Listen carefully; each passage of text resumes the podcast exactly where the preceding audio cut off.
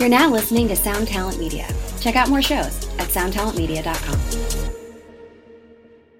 Another day is here, and you're ready for it. What to wear? Check. Breakfast, lunch, and dinner? Check. Planning for what's next and how to save for it? That's where Bank of America can help. For your financial to dos, Bank of America has experts ready to help get you closer to your goals. Get started at one of our local financial centers or 24-7 in our mobile banking app. Find a location near you at bankofamerica.com slash talk to us. What would you like the power to do? Mobile banking requires downloading the app and is only available for select devices. Message and data rates may apply. Bank of America and a member FDIC. I get the word that it's going to be, you know, Marty Friedman, Alex Skolnick, Richard, and Nuno. And I'm like, okay, now we've reached a level of ridiculous where I'm looking over at my record collection and going, I'm about to play with my record collection here, like contribute to a song based on what I've been listening to for the last 30, 35 years. Like bizarre. A lot of players, what they would do is they would go, holy crap, it's Marty Friedman and Nuno. I better just run in there gunning and I'm going to show them that I can play crazy, you know, arpeggios and all this stuff. And I thought they would hate that. They would absolutely hate that.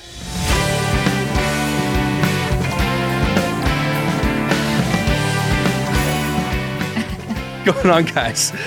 Welcome, welcome to uh, welcome to 2020. The band is back together.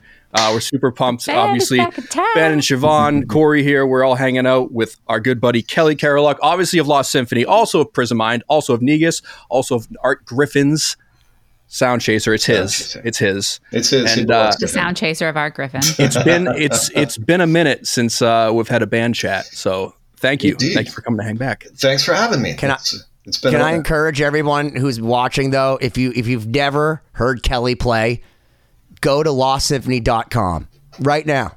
Just go there. Even if you've heard him play, Go- you can still yeah, do it. even if you've heard him play, just go to lostsymphony.com and go listen.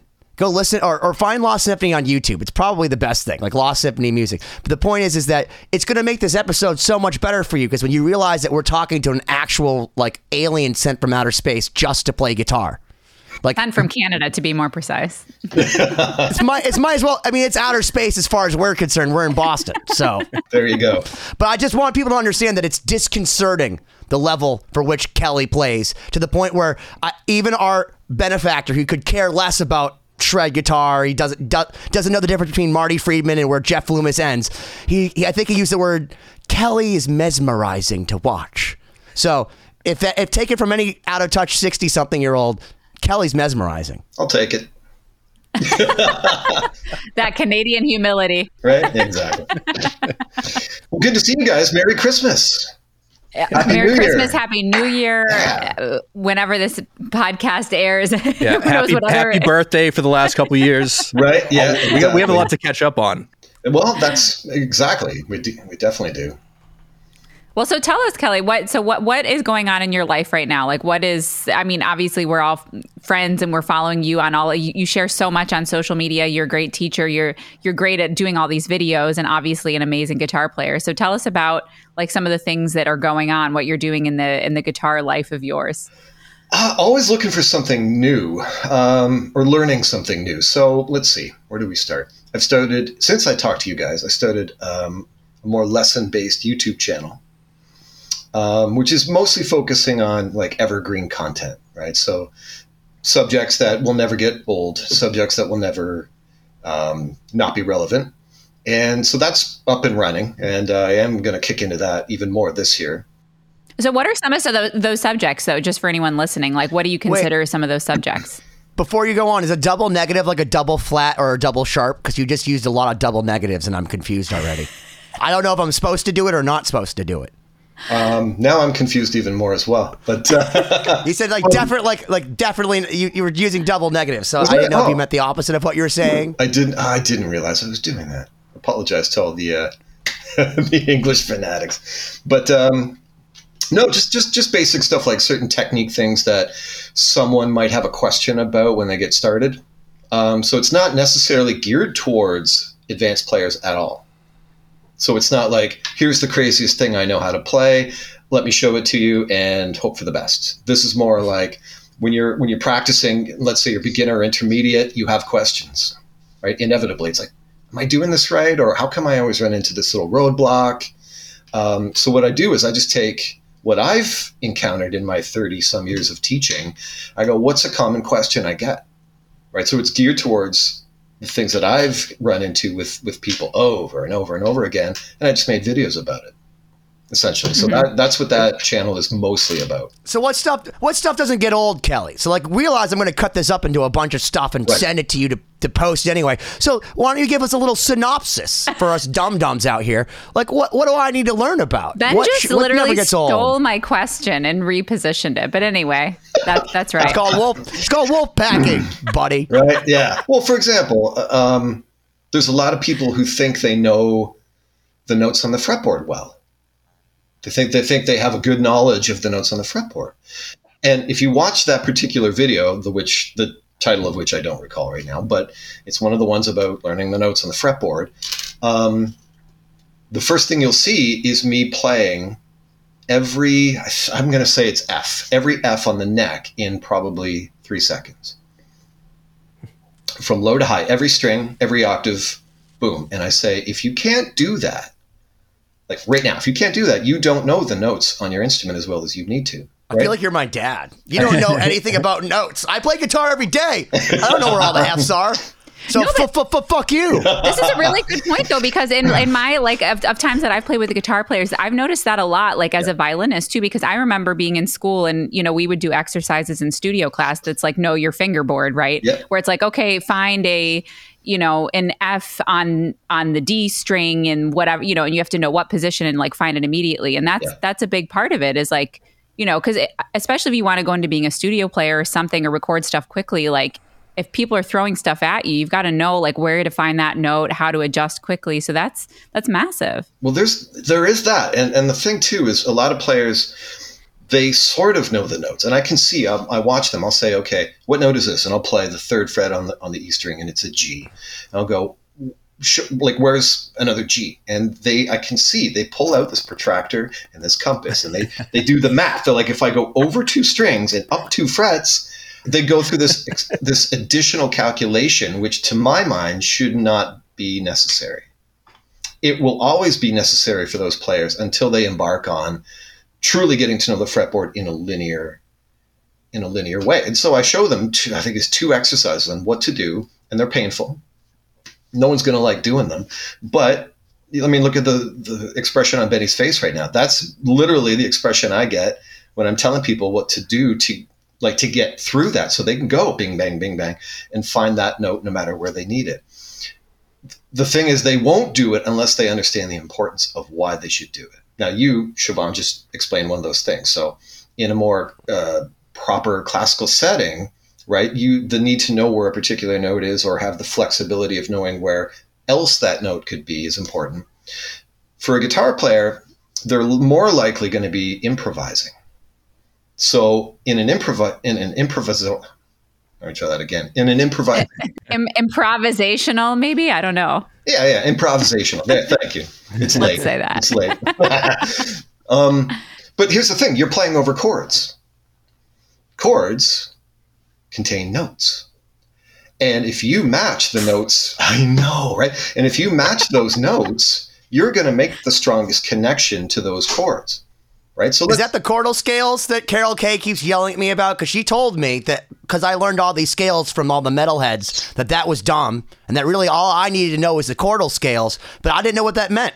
Uh, I think I know where she's going with that. It's not exactly the same, but, but here's what here's let's take a, uh, an example of um, we'll go from E minor to A major. Okay, so E minor contains three notes: E, G, and B, and A major contains A, C sharp, and E. If you're improvising over that, there is a scale that will work with that. You could use E Dorian, and that will that will cover your ass for everything. But for any given chord, you have three notes, and a scale contains seven. So the, the, the odds are not stacked in your favor to just think in a scale based way. You're going to hit more weak notes if you do that than you are strong notes. So if you know where the notes of the E minor chord are, regardless of where you are on the fretboard, even if you had one string, if someone and snipped all your strings except one, you should still be able to play uh, a strong musical phrase based on the chord that you're playing over. Like recognize the host.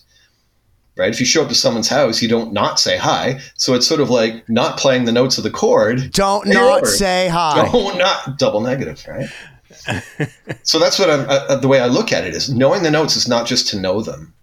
You know, it's so that you can make the strongest statement you can over that chord. If your band fell asleep or passed out in midway in a performance live, would your audience still understand the chord progression that you're playing over based on your note choice?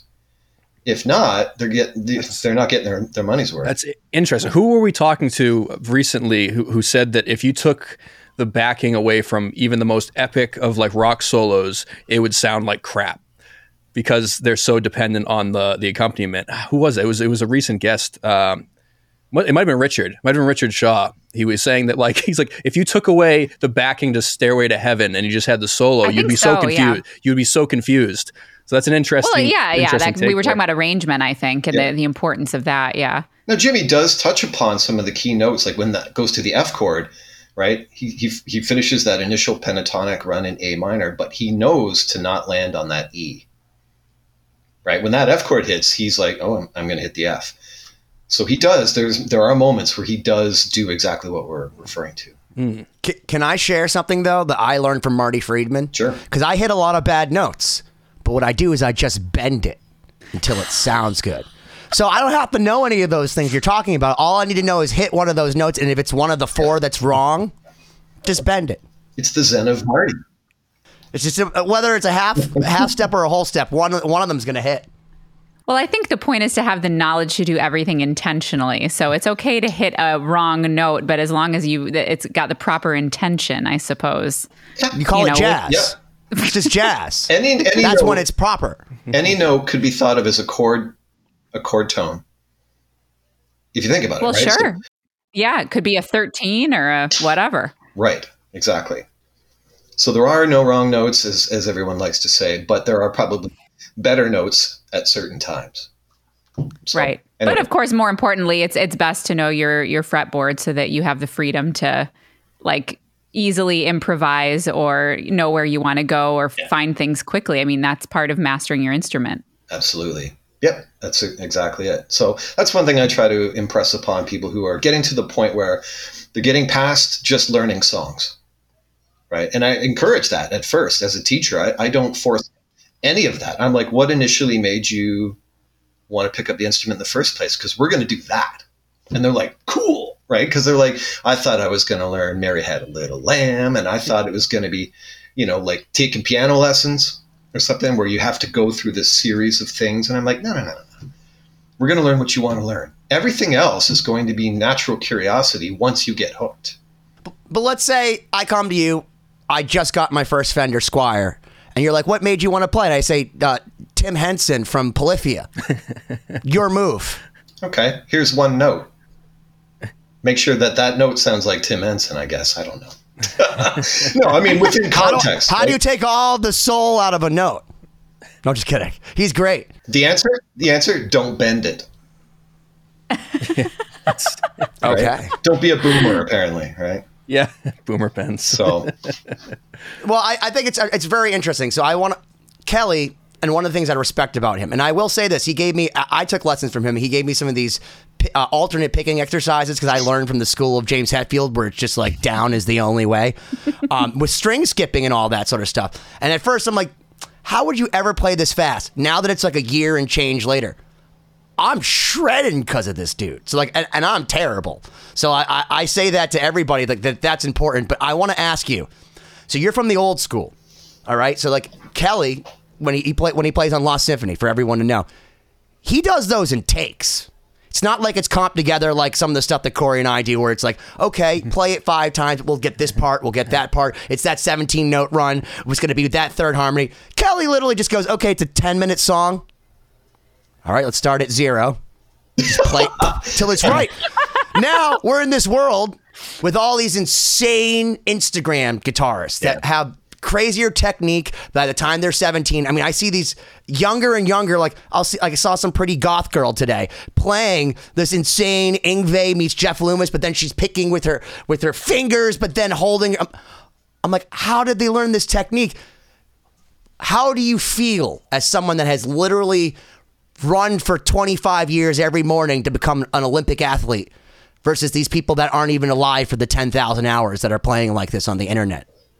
I feel fine. It doesn't matter. There's always going to be.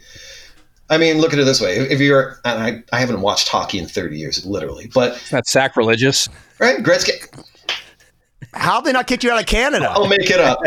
I'll make it up to you, right? Tim- oh, there you go. Tim- Tim, Tim- Hortons, ladies and gentlemen. It was your civic duty or something. I don't know. That's right. There's my mugshot. All right.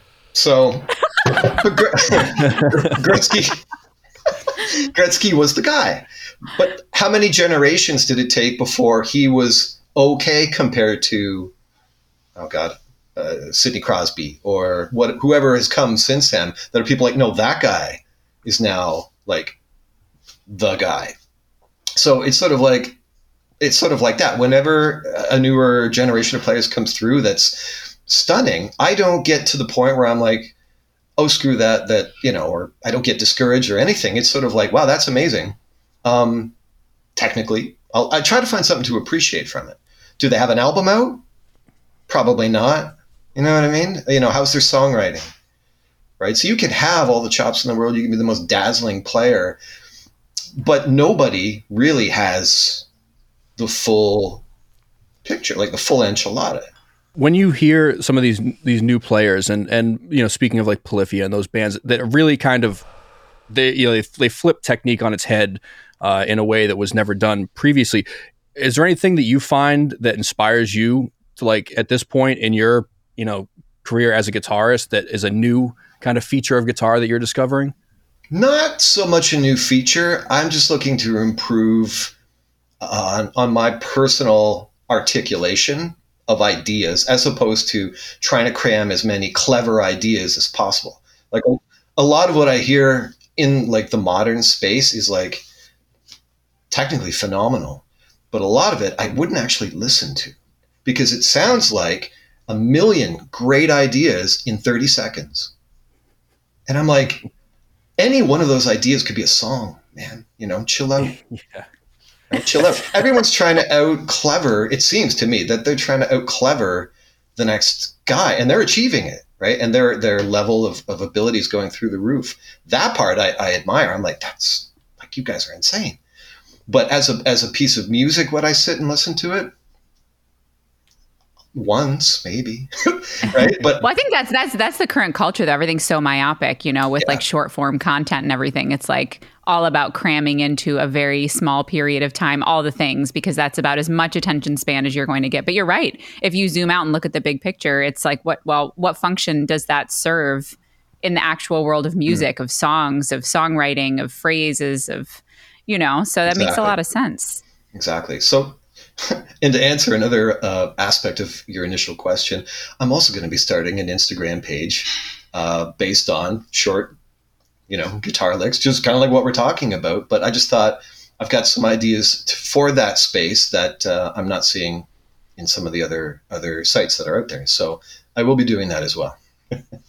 That's awesome. Well, that's like, I mean, as a violinist, that's one thing that I think is cool about guitar is the idea of licks. You know, it's like something that you, you guys are all learning licks. And I don't even know what the proper definition of a lick is, but I like the idea of it because in violin, everything's like so long. You know, I mean, you don't learn just little, like, here's a snippet of something cool that you could play. That just doesn't exist in the violin world, at least not the classical violin world, you know? In well, in learning some of of those pieces, I I, I agree. There isn't really a lot of uh, repetition in terms of like parts that that come back, right? Like I just sort of relearned Partita number three, Mm. like front to back. I learned it years ago, played it for a little bit, moved on to something else, forgot chunks of it, um, became dissatisfied with that, and relearned it again. And there are parts that actually do reoccur, but they, they reoccur in a different key, maybe. And by the time you hear it again, you forgot the first time. Right? so it, it's like summary of classical music in yeah, general. it's like a chorus that comes back, but the core the first chorus was so long ago that you forgot what it sounded like, right? So there's parts like that, and I would consider them licks in a way.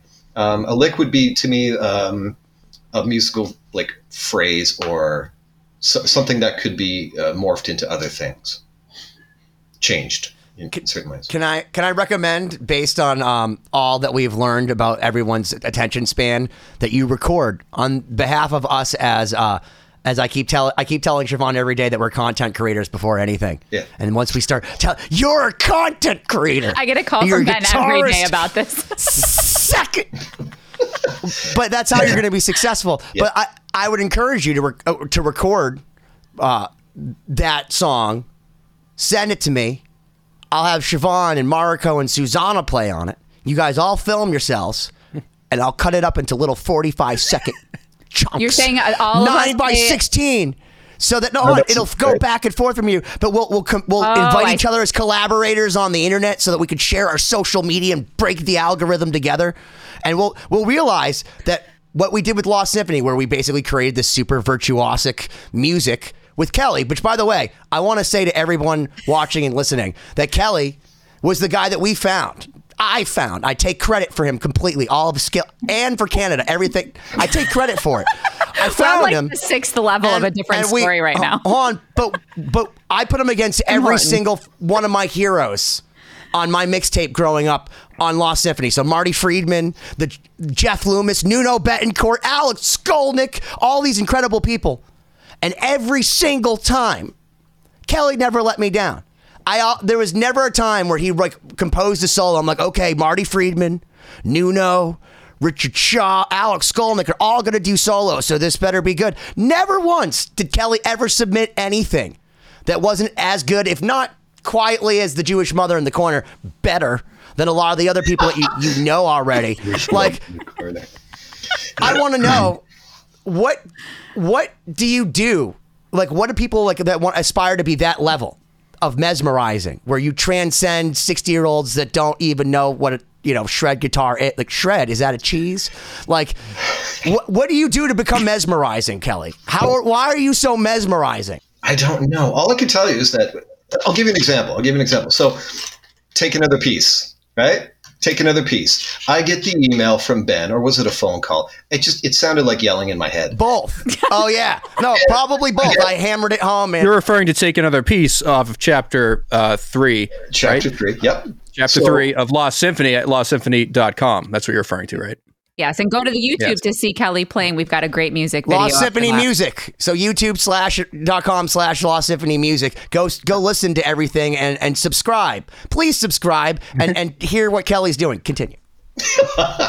So I get I get the info. I get the word that it's going to be, you know, Marty Friedman, Alex Skolnick, Richard, and Nuno, and I'm like, okay, now we've reached a level of ridiculous where I'm looking over at my record collection and going, I'm about to play with my record collection here, like could contribute to a song based on what I've been listening to for the last 30, 35 years. Like bizarre.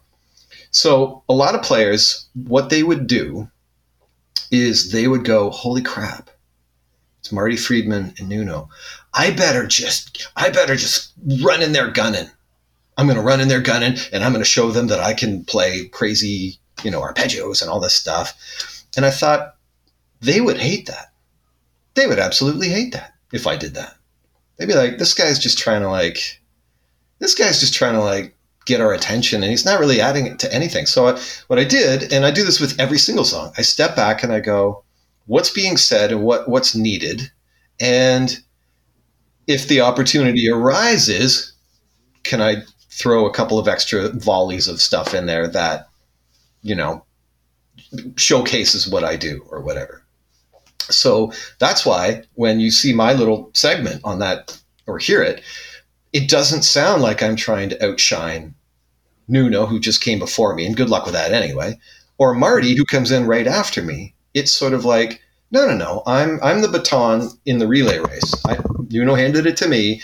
I run with it for a second. I'm going to hand it to Marty, and I want it to be a cohesive thing that even if you can't see who's playing what, it sounds like a story. It sounds like a continued adventure as opposed to like, oh, okay, this guy's obviously, you know, overzealous and, you know, you know, just full of piss and vinegar just to show off to his heroes or whatever. And it was that that's never um, the consideration with this with these pieces. Yeah, well, that comes through because uh, take another piece to this day is is still one of our more consistent, like you know, tracks that, that are available. People are listening to it more and more. You know, obviously the name power brings people in, but it wouldn't have this staying power if it wasn't written in that kind of you know the way that it is very cohesive. There is a there's melody, there's parts. It doesn't just sound like a, a backing track with people ripping over it. Exactly. the greatest com- uh, compliments to, to Kelly is because obviously there's there's a lot of comments on that song over a, I think it's in the thousands at this point. And you know it's like oh Marty's the best or Nuno's the goat or you know a few of them Yeah. are like Alex Skolnick's so good I wish he played metal more and stop talking. I, I love you Alex but that's what they say. I don't know. Um, but everyone like every, like 25 down there'll be one that says like who's the guy that looks like a Viking, which is Richard Shaw. Like that guy's like amazing. He's like David Gilmour, but shreddier, but so tasty. And then we'll get like, is that is that Johnny Winter? Like who's that? Like Jerry Cantrell, dude. Who's who's Blondie? There's a lot of blondies on there. Like the thing. Who's Blondie? They're like that guy is ridiculous.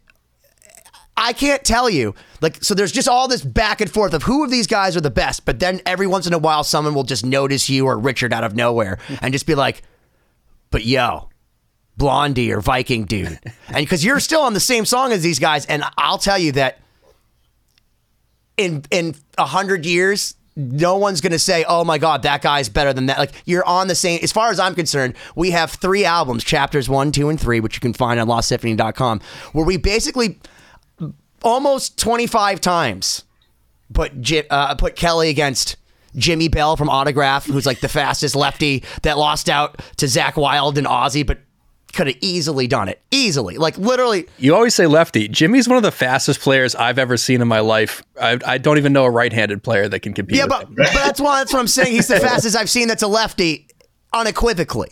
Other than Conrad Simon, who's also on chapter one from Canada. So you just dismissed Cory's comment. Yeah, no, I'm ignoring it. Um, Jeff Loomis, again, Satchel, Nuno Bettencourt, Oli Herbert, our good friend from All That Remains. The funny part is, is that Kelly and myself weren't even familiar with Oli's playing. So like having Kelly like sniff out Oli and Oli sniff out Kelly, being like, "Wow, that was really cool that that Dorian thing he did." Oh, and then Kelly will like sense. it's a, it was amazing to watch because it's like we were discovering these amazing players together and like what a great experience to Oh, totally. for me as a producer having this idea to have all these crazy guitar players play and then I find the sickest like literally the guy like again white man can't jump. Like oh yeah pick out any dude. Let's play some basketball. And then you just go hustle him. Like yeah find any any guy like you're sitting over there in the corner in the sandbox like whatever like just minding your take that take Blondie over there. Take Blondie and you just pick up the guitar and just murder their faces. Tell Tim Henson how to play. I have these fantasies That's funny, man. That's hilarious. Siobhan's taking notes. Oh my God, he just said murder face. what not to say in the next episode. yeah, no, you're right. The whole the whole thing, the whole body of work has just been like I, I think people they look at us and they're like, "How the god fuck are you guys pulling this off?" Like, you know, I can't get I can't get my my local whatever to pay attention to me. How are you guys getting these guys to pay attention to you to the degree of like actually going and participating with this? And I'm like, well, Ben is beating them down emotionally until they agree. right. right? And then there's Benny, who's relentless. Guerrilla warfare. Yes, exactly. right? But kind of cool that the the business cards that that you know roped a lot of these initial guys in were just the first few tunes that we did. Right? Here's what we do. And they took the time to listen to it and went, "Huh, all right." I'll tell you the two songs. If people want to go back and find them, Leave Well Enough Alone off chapter two was the first song we ever did, and then Catnip High off chapter one, which is the only major song we had for the first group of tunes. That's one that I show everybody whenever, like, I, I- you know, not talked about enough. By the way, like we, I feel like we never mention that song, but I always show that song to anyone when I'm telling them about Lost Symphony. It's one of my favorites. Yeah, it, same. Sure. Same. I will say, I hadn't met Conrad, like even talked to Conrad Simon, who's on that song, and Kelly, and they just arranged these parts. And I literally, Kelly and I, uh, I mean, Cory and I would sit and talk to each other like, are these guys even real? Like, how could, like, we would sit there and try to take it apart and be like, if we were going to fake what these guys were doing, how did we do it? Cory's like, I could probably record it one note at a time. like, like that's, this was like at the beginning of all the Pro Tool. Like, you can do it now. Like, you can obviously fake it because anything can be done. But like, when we started doing Lost Symphony, like, over half a decade ago, which is crazy to think, over half a decade ago, we literally sat there and we didn't know if you guys were real. Like that's how insane the guitar playing is. And since then, like that's become the bar with Instagram. But like we had the original Instagram with Lost Symphony with Conrad Simon and uh, Kelly with Ca- uh, Catnip Pie. Go check it out. It's great. It's major. Very major. Ionian. Very, Very Ionian. So Ionian. so Ionian. the cool thing about that song that I don't know if we talked about on the, the previous time that you were on with us, Kelly, is is that that intro that mm-hmm. was originally just I believe just a, an accompaniment to an, another you know part of the song, and uh, we ended up just being like that. Hey, it's that has to be on its own, kind of similar to what we did with Siobhan's uh, string arrangement in Requiem, where we were like, this part's too good to get either not used or buried. It has to have its own moment in the in the sun. That was a fun part to uh, to come up with because I was like, okay, major key. I'm hearing something uplifting and epic, and honestly, so be, I know Benny, you've made the comment, oh, that's you know that's your Brian May moment, and I'm like, I wasn't thinking Brian May at all. I was thinking more, what would Steve Vai do? Because those layers and the way that you know, like when the melody starts to to dovetail each other, right? The harmonies will go like this, and and it was like something that's something I would have heard on like Passion and Warfare back in the day. He used to do a lot of uh, melodic layering and stuff like that. Uh, but I gotta say, I mean, just when I finished it and I, I, I stopped and I was like, I think I giggled a little bit because I was like, I can't believe, I can't believe that you know, I came up with something so happy sounding.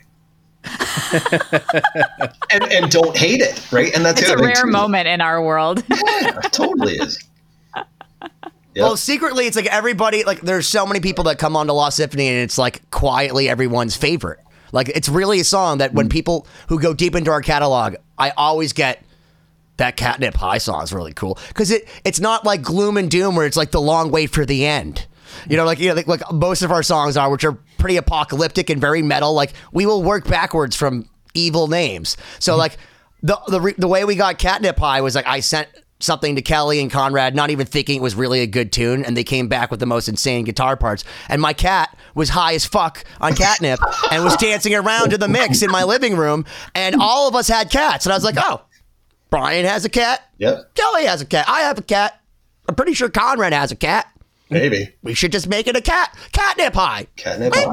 And like, Yeah. but my cat was so psyched, and that's how I feel every time I listen to the song. It's like I can imagine everybody dancing around because it's uplifting, and it's like, it's so beautiful, like that. I I feel the same way as I do when I hear "I Want to Dance with Somebody Who Loves Me" by Whitney Houston, where I'm just like dancing behind people like in line at Bank of America. I don't even care because I'm excited because it's Whitney Houston and it's making my soul feel good, and it's that bass line. That's how I feel about Catnip High. That's our Whitney Houston. I want to dance with somebody who loves me. Well, if it's cat, it's Kitney. I had to pull one out. I had to pull one out. Dad, dad jokes end here. That that that joke just got renal. God. All right. Away away from the cat jokes and all that. Well, so we I mean, we started the conversation with talking about your YouTube channel for, you know, common guitar things that you learned. Were were there any other um, you know, things that you wanted to touch on there or some other projects that you're working on? I mean, that's Yeah, I've well, I actually just recently got into uh, getting my own website together, and the idea is, and it's up. I haven't announced it. I haven't like put it out there, but it's up there, and I'm I'm just happy I was able to dot com my own name. Now, amazing. no one else has my name, I'm pretty sure, so that's not difficult. But you know, you can you can imagine how uh, how difficult it is to to get a good Yeah. website or whatever. Anyway, so myname.com, but- and it's basically it's going to be a hub for everything. So it'll be links to the YouTube page. It's going to be I'm going to put a podcast page. So basically, I'm going to link all like the podcasts that we've done together, all the ones that I've done. They're all going to eventually be on that page. Um, uh, links to the tunes, eh, typical website sort of stuff. But I want to be active on it enough where, you know, anyone who Googles the name can find, you know, if they come at me from Negus, they're going to find Sound Chaser and they're going to find Lost Symphony and everything else. So I got that up and running, and uh, web design is definitely interesting. Um, and a little Did you tedious, design it yourself, or did you get did you get help to to put it together? Like, how did you design it? I did it myself, but I'm I'm not a web designer per se. Like I don't know anything about it in it in the abstract, but the the programs that you can use nowadays to to put a website together. There's a lot of uh, programs that are really intuitive and and uh, they're kind of like I guess they're sort of like training wheels for for putting uh, a website together. And you know, I, I picked away at it for a couple months, and then and uh, that's that's about it. Um, so the website is up. Uh, what else is going on? Where, where's your website? What is it? KellyKereliuk.com. We've established. As mentioned, he got his name. But we can't we can't spell that. That's spelled No. weird and Canadian like. It's very weird and Canadian. Like, actually, that's kind of funny. My relatives, almost all of them, on my dad's side, um, they actually take the I out of the last name. Save you a lot of grief and years of mispronunciation. They take it out because they're like, you know what? Every time I pick up the phone, it's, hey, is Mr. Koreliak there or Kurliuk or whatever, you know? So they're like, you know what? We're just going to jettison the I. And if you can't pronounce that, you got an issue. So it's, yeah, it's Kelly, like a girl's name. K E L L Y. Yeah, K E R E L I U K. I'm brave. I kept the I. You should just put the like the little weird thing over it, like the Right. upside down comma, sideways comma, or whatever it is. That gives like it's up, and then I'll know. Like like the Motley Crue. Like I Oh, obviously wouldn't pronounce it right if it didn't have the two little dots. what is it, an umlaut or whatever? That's it. Yeah. So I was trying to think of the name of that thing. That's right. Of course. Being a full-time musician and you know doing the lessons, playing playing in bands, doing all that stuff. You know, maybe it'd be cool to get your your take on you know being your own boss and kind of running your life as a business and web design being one of the things that you know small business owners have to kind of deal with and learn but there's a million other things that we have to deal with um, you've been you know doing this for a while like how have you kind of developed your system Uh, one thing at a time. Literally. I mean, a lot of, uh, you know, a lot of uh, people who do a lot of things, um, especially nowadays with, with, you know, if you have a lot of things that are online and, and web based, a lot of them, honestly, they hire someone. They'll hire someone to take care of the website. They don't want to deal with it or hire their, you know, someone for their social media. If they're, if they're big enough, which I'm not, I'm still able to manage all my stuff without any big deal. But you know, when you get to the hundreds of thousands of followers, a lot of, a lot of them don't do their own social. They just hire someone to do it, and you know, then the, there's that aspect they don't have to worry about. Um, so honestly, it's just a matter of um, focusing on one main thing at a time for a while, and then have your your satellite things that you touch upon until that main thing is done, and then you shift to do something else. So it's never just one thing at a time, literally. It's one main thing, and then the other stuff around it you touch upon uh, until everything starts to, you know, come up.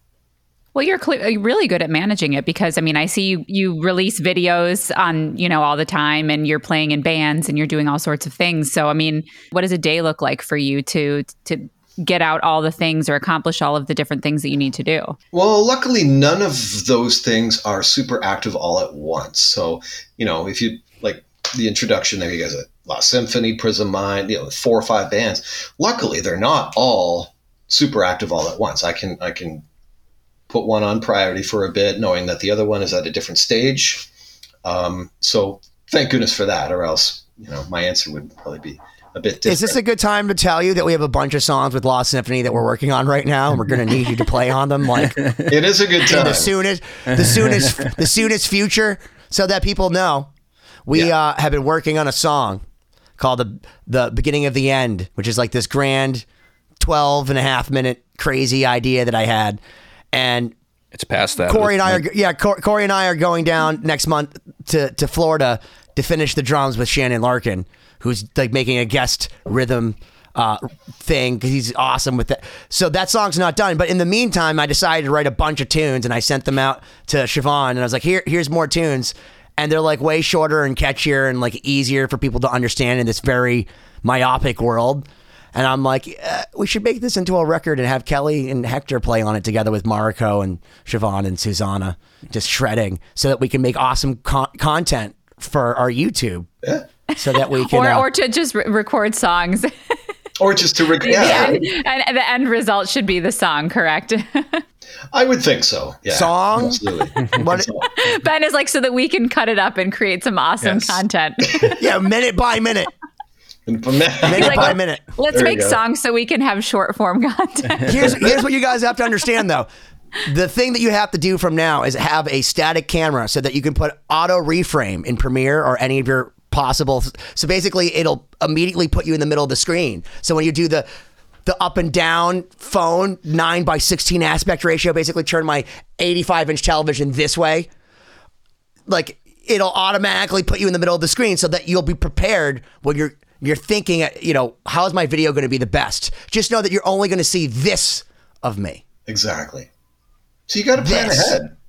Clearly, you have planned ahead. So He's been editing a lot of videos into short form content. So if you don't have tattoos, you're gonna get one, and it's gonna say nine sixteen, sixteen nine, short form, and Oh. you're a content creator before anything else. Oh. Right? Accurate.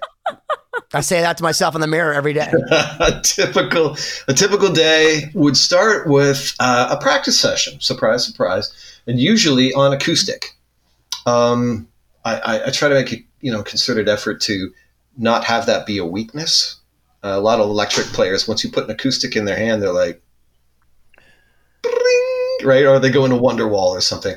I wanted to be able to uh, stay fluent in that, and obviously that helps your electric playing. So my first practice session of the day typically is acoustic, either you know classical pieces or uh, some of the bluegrass repertoire I'm trying to uh, build up. Uh, and then from there, it's just you know take a look at what needs to be done during the week and, and start you know planning and, and and making steps towards it. So it's different every week. It's different every day. Honestly, it, I don't have a standard answer. It's sort of like people say, "Do you have a practice routine?" I'm like, "No, I just make I just make practice a routine." Right. So, how are you organizing your schedule that is so different every week? It depends how immediate the deadline is. To be honest with you, right? So i- i- if like a sound chaser thing comes my way, um, like the other week, uh, Art sends me a track and he's like, "Oh, Marco Minnemann just played on this one. Can you put a solo on it?" And uh, I want to start mixing it because we're almost done album number three. I'm like, "When do you need it?" He's like, "Yesterday." so then I'm like, "Okay, well, I'm going to get it done this week."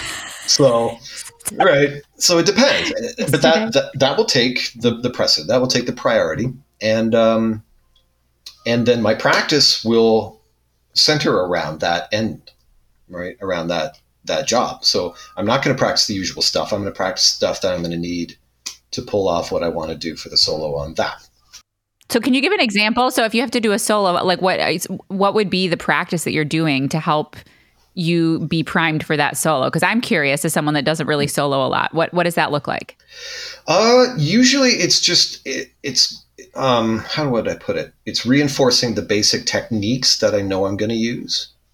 There's always something that I'm going to pull out of the hat that I don't know I'm going to use until I go, hey, that thing is going to be what I need for this section. But generally speaking, I'll work on I'll work on things for the right hand, like for picking, uh, which will, if you really want to, you know, get specific, will be a lot of string crossing exercises. So going between down on on, a, on say the second string and up on the first, and getting better at the movements required to do that well. Uh, Economy also- picking. no. Well, generally, I hardly ever.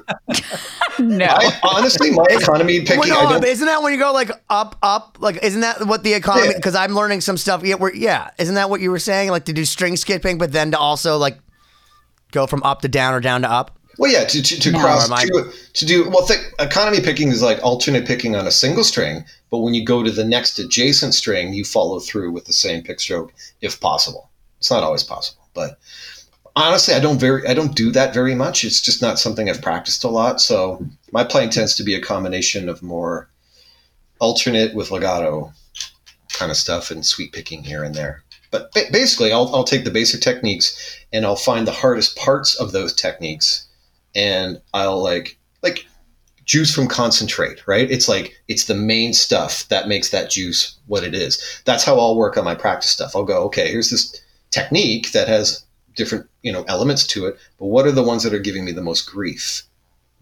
And I'll zero in on those and practice them. And usually it's completely unsexy. Like to go back and forth between two strings over and over and over again, you know, is sort of like anyone watching me would be like, get this guy a straight jacket, right? He's clearly out of his mind. but you know, you can get a lot done in a, in a short amount of time if you concentrate your efforts on what really, really needs the work. And honestly, a lot of it is like it's very, very small things. Two notes. Two notes is usually the problem out of a, a 10 note phrase if you're having an issue. It's usually what goes on between that note to that note. It might be your left hand, it might be your right hand, but it's usually one little thing. So that's what I try to do when when I'm practicing for a recording. I'll go and, and focus on those elements. Yeah, no, that's an interesting perspective. It's very cool. Well, it's sort of, I guess it would be sort of prescriptive, right? Like if you were to teach someone how to play, you know, the the third measure of of partita three, right? That that constant melody that with the mm-hmm. pedal pedal tone, right? And they're having trouble getting between the two strings with the bow you know, how would you recommend that they, they fix that, right? You would probably go, okay, well, if it's just going between those two strings, here's a little mini exercise you can come up with that will right. fix that one. It's not the whole lick, it's just that one little element, right? And you get more done in a short amount of time when you zero in. Yeah, condensing it down to what it, what is the essential problem. You know, you kind of eliminate all of the extra stuff that's getting in the way of w- what you need to focus on. Which, yeah, in the violin example, would be like, all right, don't even do the left hand, just work on the right hand. Get exactly. get the coordination of the bow, and you know, then add the left hand. Yeah, exactly. I can play the pentatonic scale. like a mofo. I've heard it, man. I've heard it. Well, it's it's it's, it's crazy though because I, I I go now and I, I try to learn these exercises because I will say and thank you Kelly. I actually did take lessons from Kelly for a while and I do the neurotic guitars and I was embarrassed with my playing because I'm like all the time people are like play these guitars i'm like yelling about them so now i have to play for a bunch of people and i'm like really self-conscious and i never pretend like to anybody that i think i'm any good but i've gotten so much better because of some of the simple things that Kelly's talking about. So, for example, just finding the two notes that are wrong and then slowing down and just working on like four notes at a time, two notes at a time. And like, I meticulously have gone through a few things, and it's like at first, like a lot of the stuff that you know you'll learn from Kelly. When you play it slow, it sounds completely like a different thing than when you play it fast. You don't necessarily hear what it really sounds like until it's fast. So like I have played some of the things that Kelly taught me in those first lessons, and it's like a year and a half later, I'm like, did Kelly just come through the DI box?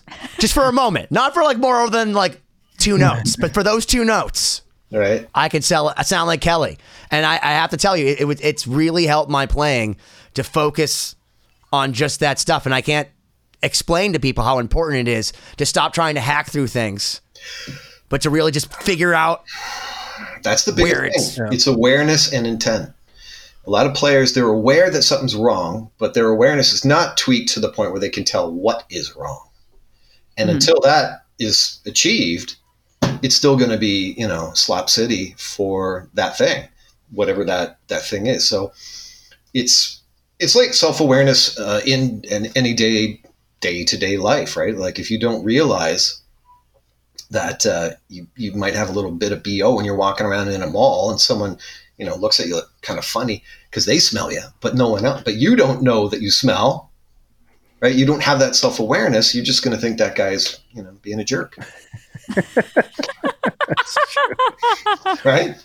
So, so what you're saying is, don't be that guy. Don't be that guy. Yeah, self awareness. It, it's it definitely plays a, a role in in music and and uh, well, maybe not directly music, but indirectly in your development. Yeah. Well, it's also focused because I remember being in music school, you know, and there was this thing where it's like, who practiced the most? Like the everyone was like ready to talk about, oh, I was in the practice room for six hours today or seven hours today, and you know, I I don't remember which violinist it was. Maybe it was Itzhak Perlman, but you know, I somebody that's a great violinist said, you know, it really isn't essential to play more than like three hours a day. Mm-hmm. Like, it, you know, and that like that's at the top end. You know, if you're super focused and you divide it up properly and you're like really only working on this stuff and not just like playing, you know, for the purpose of like repetition and like not mindful playing.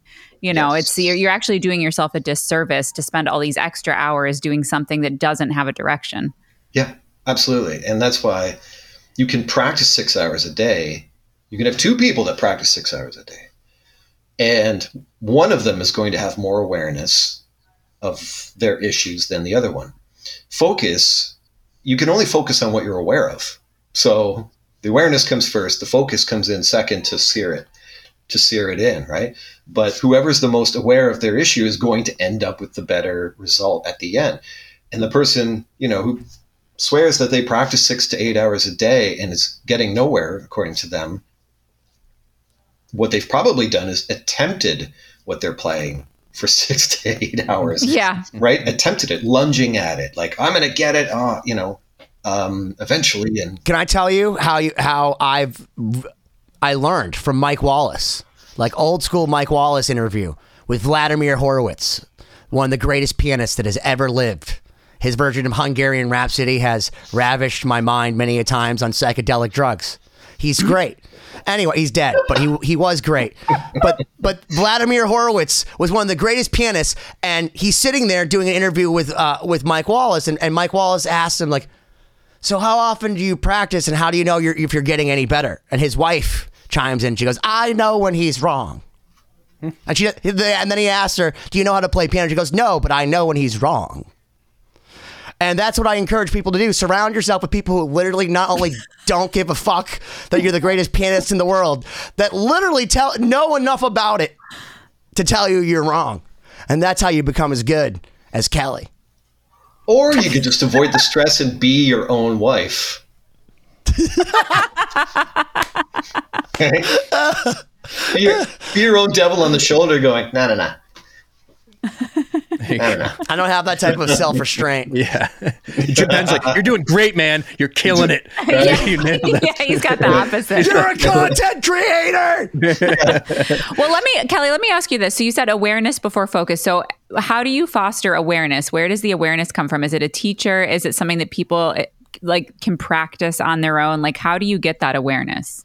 Uh, I have a couple tricks, and this has worked for myself and most of my students who are suffering with this kind of thing or concerned about it, I put myself in a scenario. So the one that I have the most fun telling people about, because you know they're usually students, and they're when they hear this one, they're kind of they're kind of humored by it. I go, okay, what's your favorite band? And they'll go, uh, whatever, just uh, Metallica. Like, okay, well, you woke up in the morning and you got an email from Metallica saying, we're going to record every note that you practice for the next week, and we're going to use it on our new album. Doesn't matter if it's fast. Doesn't matter. It just it just has to be good. I go, if you got that email after they stop giggling, I'll ask them, you know, if you got that email, how would you approach your practice that day differently? And, they, and you know, and they're like, well, I would like every note would be I would be very careful about everything I play because they're going to use it. I'm like, exactly. So pretend you're getting recorded, it's going through pipes and stuff all the way over to Metallica Central, where they're going to put every single note in some fashion or other on their new recording. How would you change the way you practice then? I'd put a wah pedal on it. wah wah wah. wah wah wah. yeah, just did, Ben. Yeah, just did. So that scenario, I mean, putting yourself, I mean, it's ridiculous, but making yourself think in that way, all of a sudden, you you change. Like you change you, the way that you approach every single thing. You might find that you don't make a single mistake. Like why program mistakes in your playing? Why? You don't have hmm. to. Yeah, if you're willing That's, to take enough time. Yeah, absolutely. If you're willing to go slowly enough and focus. Yeah how many students would you say you've had over the years? Oh my God. Well, I started teaching when I was 16. So that's 31 years I've been teaching. So oh, a few? Man. You've had a few uh, students? Yeah. Uh, honestly, yeah. I, I, I don't even want to hazard a guess. My point being, you know, it seems like you have that that tip loaded in the cannon. Um, are there other, other things throughout your teaching career that you just know, you know, things that have come up with so many students, you kind of have uh, an answer for these kind of symptoms that they're dealing with? Like, is, what are the, what are the main things that you come across with any student you have, or or a large majority of the students you have, that you always seem to pull out to get them over a hump? A big one is strumming. So even even if if they're you know not lead guitar players or no aspiration for such, they just want to strum uh, certain things. What I try to do is remember what I went through when I was trying to get past that hurdle myself. And with strumming, it was I always thought it was going to be down, up, down, up, no matter what. So if the rhythm was, I'd go down, up, down, up, down, up, up. You know, I would be like very rigid and very. Uh, it just didn't feel right. It didn't sound good, and I'm like that. I'm. This can't be it because this sounds so relaxed. It sounds so leisurely and simple. Here I am going, like just trying to play the thing, right? And I'm like, something's got to be wrong. So after watching players, pre YouTube, obviously, so I'm just watching like Hee Haw or whatever, right? watching players. Roy like, Clark. Right? See, here we go. Buck Owens. Um, you watch them, and even if they're playing the craziest stuff, they're very relaxed, and you just watch their right hand movement, and you realize if I were deaf, if I couldn't hear what they were playing, it just looks like this. It's just a pendulum movement and then it, it, dawned on me, I'm like, oh, it's just that, but you don't always contact the strings. So the movement is that relaxed thing that we're able to do forever and ever without without fatigue, but you only contact the strings when you need that chord to be heard. That's why it's down, down, up, up, down. That's why it's not just down, up, down, up. It just so happens that to achieve that rhythm, sometimes the strings are contacted on downs, sometimes it's up, Sometimes it's two ups in a row. Whatever happens, whatever needs to be done to get the rhythm to happen. The point is, is that the movement is a very natural pendulum style. And then that that carries into alternate picking too. That carries into lead playing, where the rhythm isn't just right. Sometimes the rhythm is also broken up and is also it's still alternate picking, but you leave holes where you need to have holes, and you skip pick strokes that you need to skip. It's still the foundation mm. of it is still that pendulum motion. So it's what you take out. It's not necessarily what you're you're adding to it. Yeah. Interesting. Wow, a lot of great perspectives. I'm learning a lot about there guitar. we, we got to get you one. Oh wait a minute, you got you got oh, plenty of them no. at home. You got plenty of them at home. Uh, no. I, I have not succeeded at sounding good or being able to remember even chord shapes. I think it's just out of my wheelhouse. we'll just pretend the stuff you're practicing is going to Metallica. Right? Yeah. Right. Yeah. I will play one note perfectly over and over again. Uh, why don't you just emasculate your husband and learn how to play his instrument better in his own house? Oh my god. Doesn't shouldn't Brock be better at some things than you? Like let him have guitar. Yeah, let, I mean, let, it, let him building have desks. Yeah, I, am not going to stop on that. But I'm going to let him have that. Fixing BMWs. There. There's a long list that he's really good at. That's true. Don't usurp his talent. I will not. I will not. So I will not cross yeah. that line. So, you know, I'm sure these tips you're sharing with us are going to be all over your, you know, the new website, the new YouTube, the Instagram, everything. Um, do you have you know you, you, mentioned that you're kind of working but not launching the instagram and, and stuff like that and the website like what's what's your timeline for getting this stuff out? Is it kind of a leisured pace just as it comes across or do you have a deadline or? I intended to actually have the, the new instagram page out last week but then the more i thought about it i'm like i've got material ready to release. I've got video shot i've got the tabs written out because i want to include both. Um, but then i started thinking about other things. I'm like okay so now when i go to upload it i need a name need a name for the thing. I'm like, do I just use the same as the as the YouTube page? Maybe. Um, how do I want to format it? Do I want to do video? You know how you can do like uh, if you were doing a regular post, you can put multiple pictures on one post or a hmm. video. And so I'm like, do I do that?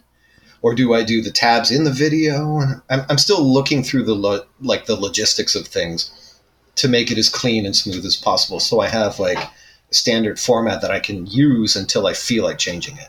So there's just certain things I'm still like mulling over, little details, but I would say the Instagram thing, I'm just gonna shit or get off the pot and just do it like in the next week. The website is already up. It's already up. I just haven't said anything publicly about it. So Well, by the time this is out, Yeah. that means that you will be up and running. So we'll Yes. be sure Oh, to yeah. have link. We'll have links to everything in the description below, uh, to all the bands, all the Lost Symphony uh, stuff that you've that you've played on, and, and we look forward to doing more. Uh, you know, in this coming year. Definitely excited Definitely. about that. Anything else you want to tell our, our several dozen or like so listeners about? Uh, you know, Uh, off the top, I can't think of anything other than watch for Lost Symphony, new music, lostsymphony.com. I want to try a new segment here before we leave. Let's talk Sure. about some hot topics. Go for it. What do you think about what do you think about Pantera? Interesting. I I w- I was not expecting that question. Um, I love the fact that it's happening, but I I've seen Pantera three times. I don't need to see. With Dimebag, like Yeah, not the yeah. not the the reunion No, no, no. tribute, not the Pantera with Vinnie Paul and Dimebag Daryl. Right. I think it's cool, and you know they couldn't have picked two. Honestly, people are, are bitching about Zakk. I'm like, come on, give your give your head a shake. Like honestly, it he makes the most sense. Charlie is just killer too. He's he's one of the guys in metal that actually has his own sound and feel. I can tell Charlie. I can't tell a lot of the super sampled drummers from each other. I'm like, I don't, I don't. Uh, They're all the same. But Charlie has a sound. He's got a sound and a feel. It's not the same as Vinnie, but it doesn't have to be. It's not gonna be. He's got. He knows how to get as close to that and do it justice. So I think Phil picked great guys for it. All right, next hot topic. Yep. Lux Æterna by Metallica. It kind of sounds like Whiplash to me, and Yeah. I, I want to like it, and I want to welcome it into my heart, but Metallica have let me down, whether it's sonically or, or writing wise, for so many years that I don't know if I should like it like the Black Album or dislike it like Load, or really, li- uh, how am I supposed to feel about this? Well, considering, I mean, they just released a second single. I haven't heard that yet. The first one, I loved it. I thought it was great. I was like, I secretly found myself just like listening to it, and then all of a sudden, before I knew it, I was doing this. That's what I did too. It was great. I think it's. I thought it was great. Like, they don't need to prove anything to us anymore. They haven't had to prove anything to us in a million years, but they they're still doing it and they're still pulling it out. You know what I mean? Like, this one touches upon the old school feel. And, you know, every album that they've released promises that there's some of that on there. And I don't think the whole thing will be exactly like that. I'm sure there will still be, you know, element newer elements that they've picked up here and there, but I like where that one was going. And uh, so I, I give it a thumbs up as well. Now here's hot topic number three. Now this one's for me personally. Why is Jake? Can you explain as a guitarist why Jakey Lee actually is as good as Randy Rhoads? Is that a trick question? Like, are you, are you, He's are you, are a you little saying bit. he's not and you, you want me to No, justify I, I. I really think that he is as good. And in fact, I listened to Jake era. Uh, so Jon Donais from from Anthrax put Yeah. this thought in my head. He's like, Jake era Ozzy is underrated. I think it's better than Randy. Like, well, who would ever say that? And then I went back to all my hold on, I went back to all my bootlegs, and I compared Mr. Crowley to Mr. Crowley with like Randy and all, and I couldn't believe how much I was digging these mid '80s Jakey Lee bootlegs, and I found myself not saying that he's better than Randy Rhoads, but thinking to myself, he's the most underappreciated guitarist that I didn't know that I loved. Uh, why? you were alive, weren't you? Uh, I was, I was, and that's around the time that I started to get into. Maybe I'm trying to tell here. Um, trying to get into, not trying to get into. When I got into Ozzy, it was around that era, and the Ultimate Sin. That was the album. Like Bark of the Moon was was pretty good. It had obviously Bark of the Moon and and like Center of Eternity and, and some killer tracks, but sound wise and playing wise, I think Ultimate Sin blows it out of the water. Yeah, he's great. But here's the thing he's a generation after Randy. Expect improvements, expect uh, things to be taken to a different level, right? Not hugely far removed from Ozzy or from, from Randy. I mean, it was only like four years or something like that. Three, three years, three or four years. Um, but still, you know, he, he came from a generation of, um, I'm talking about Jake, of not only hearing Randy and guys like that, but he had his own set of influences that would have made him, you know, take the steps that he took to to sound like you know uh, as- the next step after that. Um, have you heard Badlands? Oh yeah, it's ridiculous. But too bad uh, Red Dragon Cartel sucked. Okay, next topic. How many topics do we have out of curiosity? This is the last one. Are we all good now? We're good. Okay. Um, I forgot it real quick. You forgot to tell me. I start, I was like, I, I started thinking about it. and I was like, oh, what, what was what was I? Gonna say? Okay, so You don't have have to, these in a list? you have to you have to call this one lukewarm topic then, because if you can't think of Heck, what it was, wasn't that then hot. It's not a hot topic. It's lukewarm. Is it gone? It's it's gone. tepid. The tepid topic. It escaped. Oh yeah, John Five. John Five is now in Motley Crue. Motley Crue has Vince Neil as a singer. How do you think they're going to sound with John Five? He's going to do obviously a great job. Uh, Like super versatile player and a pro, like through and through. So, I, I yeah, he's going to be great. Like what we more do you need to say? John Five is you know he's going to Well- he's going to pull that off. Well, here, here's my whole thing. I feel like the rest of Motley Crue are doing what Black Sabbath did when Ozzy was losing his hearing and nobody wanted to admit that he couldn't sing anything on note. And like Tony Iommi and Geezer Butler and Tony Clufetos, who was playing drums at that moment, uh, all played so stoically as Ozzy sang an entire set exactly a half key off the entire it was a consistently so bad i couldn't believe how bad it was. And meanwhile tony iommi's doing like the solo like for every song like it's the last solo he's ever going to do. And it's like how does these guys how they're so good musically but they're just ignoring what's happening? Did you, when you said that john five's a, a pro do you mean that he's able to ignore the talent that has left the singer in his band? Yeah. Rob Zombie, Marilyn Manson. Yeah, like he's gone downhill. Rob Zom- Marilyn Manson, who could a little bit sing. Rob Zombie, who could barely even like scream to like talk to himself. Which whatever, he's cool though. And now it's gone to Vince Neil, who's just a sh- not even a shadow of himself. He's like a giant potato head version of himself. Okay, well, I'm going to go back to Rob Zombie for a sec. I saw White Zombie two or two times prior to Rob Zombie doing his own thing. Both times, Rob is sick, right? So he's apologizing. He's he's doing events. He's leaving words out. He's just like every other word kind of thing. Things that we expect from from Vince Neil, right? So I saw Rob Zombie one time on his own, fully expecting the same thing. Uh, much to my surprise, he wasn't sick. He nailed it. It was awesome. Every word, full energy, blah blah blah. So in those cases of, of Rob Zombie, I gotta I gotta like give him props. Like he can do it when he's able to do it. Vince, I you know what? I just I go, what else do you have to do? Like what what's your what else do you got to do in a day other than like maintain that?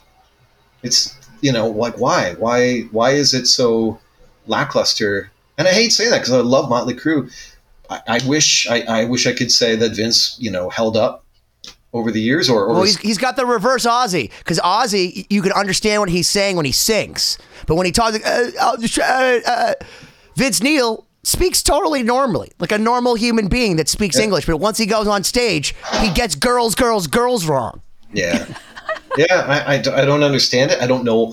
I'm not going to speculate as to why that is. I mean, you could say, oh, it's lazy or it's uh, he's got a condition or I don't know. I don't know the reason why, but I'm like, man, if you're in that position, if you're in the one of those tier of bands and your only job is to is to you know be who you are at the level that you need to be to make it worth the price to pay to go and see you damn man. Like i'd love to strip away tons of stuff that i don't want to fucking deal with to be able to just play a- at that level or whatever and not have to worry about anything else. So i don't know but i will say this i'm going i'm going to redeem vince on something i saw a video um, youtube video it was motley crue now mind you it was years ago it was i think it i think it was the girls girls girls era same thing that one time I saw it, nailed it. No out of breath, no every second word. I was like watching this whole thing, fully intending to go to bed after after five minutes. I was like, okay, I'm gonna go to bed. Nope. Watching this set, and I'm like, oh my god, oh my god. I've seen I've seen footage earlier that was sort of like what you would expect, and obviously we've seen stuff more recently. But this performance, and I wish I could find what it was. It was outdoor and it was during the day. That's all I remember. This one video, and I'm just like, friggin' nailed it. Like that's what it should be all the time, right there.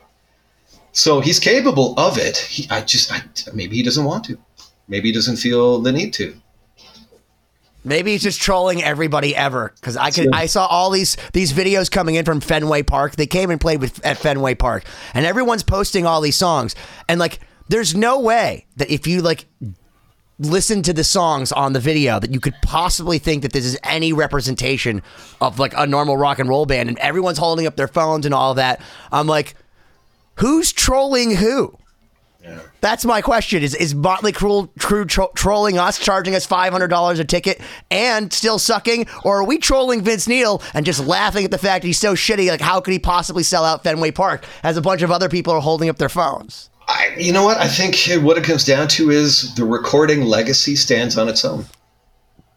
Fair enough. The recordings that they've done, the albums, the influence they've had. If he feels, or any of them feel like resting on that, I guess you got to let him do it because you know they're great albums. I know I was hooked. That's what got me into play. That's what transitioned me out of Michael Jackson. Essentially, I was listening to tons of Michael Jackson, and then I heard something that kind of scared me. it was a Motley Crue song. I'm like, I don't know if I should be listening to this. It sounds a little.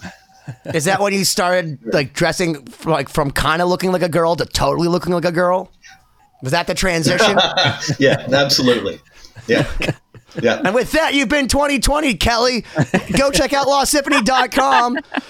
Kel- Kelly Kereliuk, but it's with a L I U K dot com. That's it. Check. Stay tuned for his Instagram, which is I'm sure we'll we'll have it at the bottom and all that. And thank you, Kelly, for being awesome with Lost Symphony. Uh, LostSymphony.com, Lost Symphony Music on YouTube. Go check out chapter one, two, and three, especially Catnip High and Leave Well Enough Alone off chapters one and two, respectively. And Kelly, expect new songs from us, from Lost Symphony, to you soon. And for everybody else who's listening and watching to hear, hopefully, ASAP. I have cleared my, my inbox for those, so I'm ready. I'm ready. Thank you, Kelly. Thank, Thank you. you. guys. Good to see you all again. Yeah, it was And, great to uh, see you. It was awesome. One day in person. Right on. Yeah. Check out 2020-d.com. We'll see you next week. Thank you as always for checking out this episode of 2020. Please visit 2020-d.com. Like and subscribe to the podcast so you don't miss out on future episodes. This week's throwback clip is from episode number 165 featuring Steve Stevens of Billy Idol. Check it out. you know, songwriting is very is, is very similar to watching a film because you know they build in peaks and valleys and like sh- all right there's a Denzel movie and it's just a shootout and the, the fighting and all this crap is going and all hell's breaking loose. And then right after it it's this lull of the music kind of chills. Guys laying on the ground they're dead. You know the, the, the, he saved the girl or whatever. So it's like it's like a chorus and a, and a verse. It's I see very things very similarly. So films also uh, affect me, and I and I love I love film music as well. Hey, this is Aaron from No Simple Road. I'm inviting you to come hang out with Apple, Mel, and I as we talk with the musicians, artists, chefs, authors, and beyond from the world that turns us on. We're reaching into the improvisational music scene, the psychedelic culture, the festival world, and getting to know what makes the people tick that create those scenes. Come join us on the long, strange trip over at No Simple Road.